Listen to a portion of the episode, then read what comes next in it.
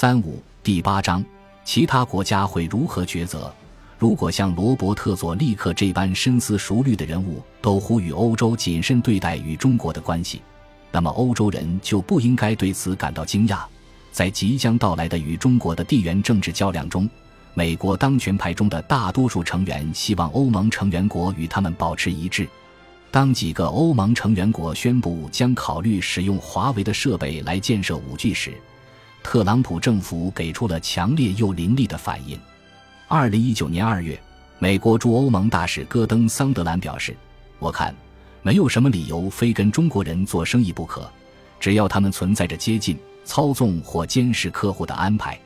那些罔顾这些担忧、一味盲目向前冲并接受中国技术的人，可能会发现自己在与我们打交道时会处境不利。”同样。美国国务卿麦克·蓬佩奥也表示，如果一个国家采用这种技术，并应用在一些关键信息系统中，我们将无法与它共享信息，也无法与它合作。在有些情况下会存在风险，我们甚至无法协调配置美国的资源、美国大使馆、美国军事前哨。我们不能忘记，这些系统是同中国人民解放军及中国军队一起设计的。这些系统正给使用他们的国家及其体系以及人民安全带来真正的风险。与桑德兰和蓬佩奥的观点相左，比尔·盖茨批评了助长当前美国与中国高科技竞争的偏执的观点。他说：“试图阻止中国开发创新技术是不现实的。华为的产品像所有的商品和服务一样，应该接受客观的测试。”盖茨在《纽约时报》交易路大会上说：“现在的规则是，所有来自中国的东西都是不好的。这就是一种试图利用创新的疯狂方式。对美国来讲，施加这种压力也是不明智的，因为欧洲和澳大利亚一样，需要应对自身的地理挑战。冷战期间，欧洲欣然签约，成为美国自愿而又忠诚的盟友。”因为他受到了驻扎在其边境的苏联坦克和导弹的直接威胁，美国、澳大利亚和欧洲将其根源追溯到共同的犹太基督教遗产和希腊罗马文化的基础上，这一点很有帮助。基于密切的文化联系，美国和欧洲的决策者有着高度的信任和战略合作。确实，文化亲和力很重要，然而，文化亲和力无法压倒地缘政治的现实。许多美国思想家不理解地理现实的重要性，毕竟，美国得天独厚的拥有世界上最佳的地理位置。美国人有幸拥有一块广袤又富饶的大陆，与人口众多的欧亚大陆和非洲大陆隔着两个大洋，他们只需担心来自加拿大和墨西哥的军事威胁。在这种环境下，美国人并不理解“地缘政治”这个词的真正含义，它是地理和政治的结合。地理因素也许更重要一些。欧洲不幸拥有不佳的地理环境，在二十一世纪，虽然它不会再受到俄罗斯坦克和导弹的威胁，与俄罗斯直接开战的可能性也几乎为零，但在乌克兰等地区可能发生代理人战争。乘小船而来的数百万非洲移民登陆欧洲，使其前景不容乐观。有一项人口统计数据清晰地表明了欧盟将面临的头号地缘政治威胁。一九五零年，欧盟总人口为三点七九亿，近乎非洲人口的两倍；而近年来，非洲人口是欧盟人口的两倍多。到两千一百年，非洲人口预计将达到四十五亿，是欧盟四点九三亿人口的近十倍。二零一五至二零一七年。非洲和中东的移民大量涌入欧洲，使欧洲政局发生动荡。几十年来，温和的中间派政党执掌欧洲政坛。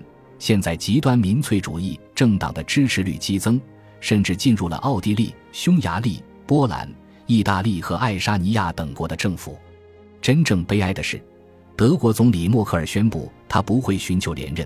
部分原因是他在2015年做出允许100万叙利亚移民进入德国的决定，在国内掀起了轩然大波。默克尔也许是他那个时代最优秀的欧洲领导人，他做出了一个道德上勇敢但在政治上不受欢迎的决定。如果非洲大陆的经济和政治状况在21世纪也未能改善，那么可以预见，将有数千万乃至上亿的非洲人会敲响欧洲的大门，以寻求更好的生活。不难看出，移民潮将极大地改变欧洲的社会和政治结构，并会在不适应这种大规模人口结构变化的欧洲国家激起怨恨。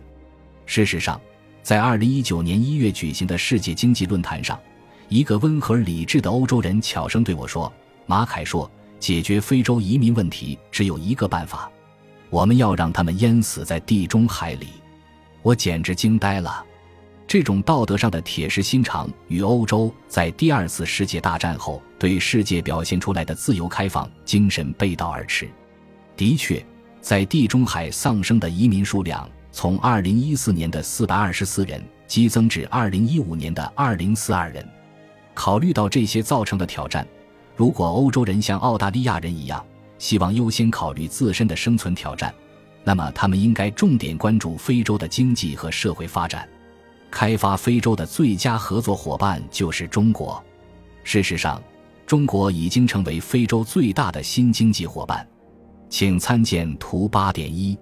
如果欧洲想维护自身的长期利益，就应该与中国合作，把非洲的发展作为当务之急。中国可以吸引最多的非洲领导人参加峰会。对欧洲领导人来说，最明智的做法是集体参加下一次在北京举行的中非领导人高级别会议。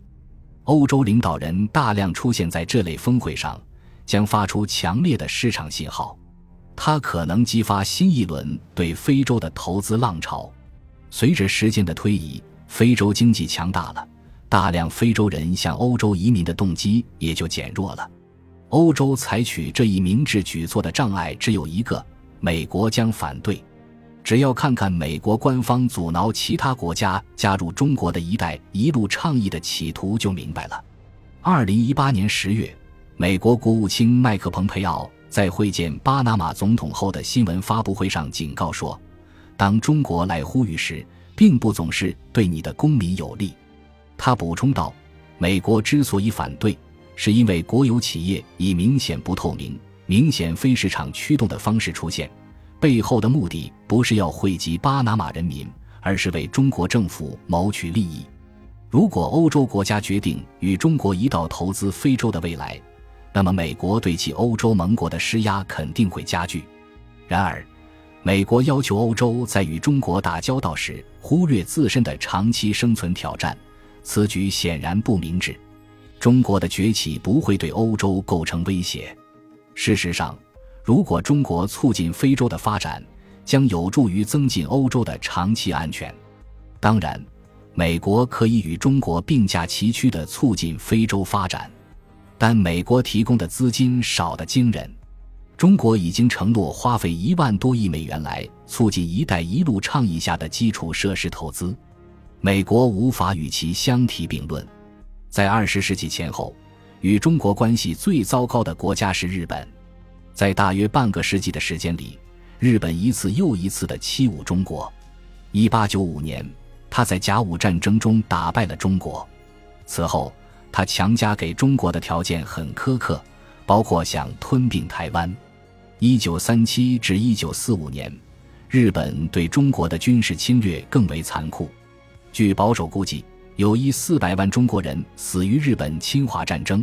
包括在南京大屠杀中短短几天内死掉的三十多万人，美国人有时对中国人的抵日行为感到困惑，他们其实应该问问自己：如果美国遭受了同样数量的伤亡，他们是否可以原谅日本？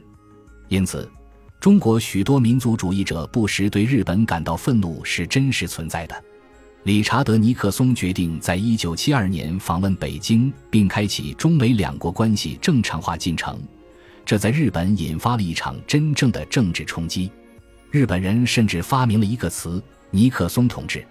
日本是美国的亲密盟友，但尼克松政府并未通知日本便开始与中国秘密和解。可悲的是，日本从未真正从整个事情中吸取实质性教训。当中国和美国这样的大国走到一起时，哪怕像日本这种主要中等大国的利益也会被牺牲。尽管日本的利益已被证实可有可无，但大多数美国决策者仍然期望日本无论在何种情况下都会是美国完全忠诚的盟友，这一点颇令人惊讶。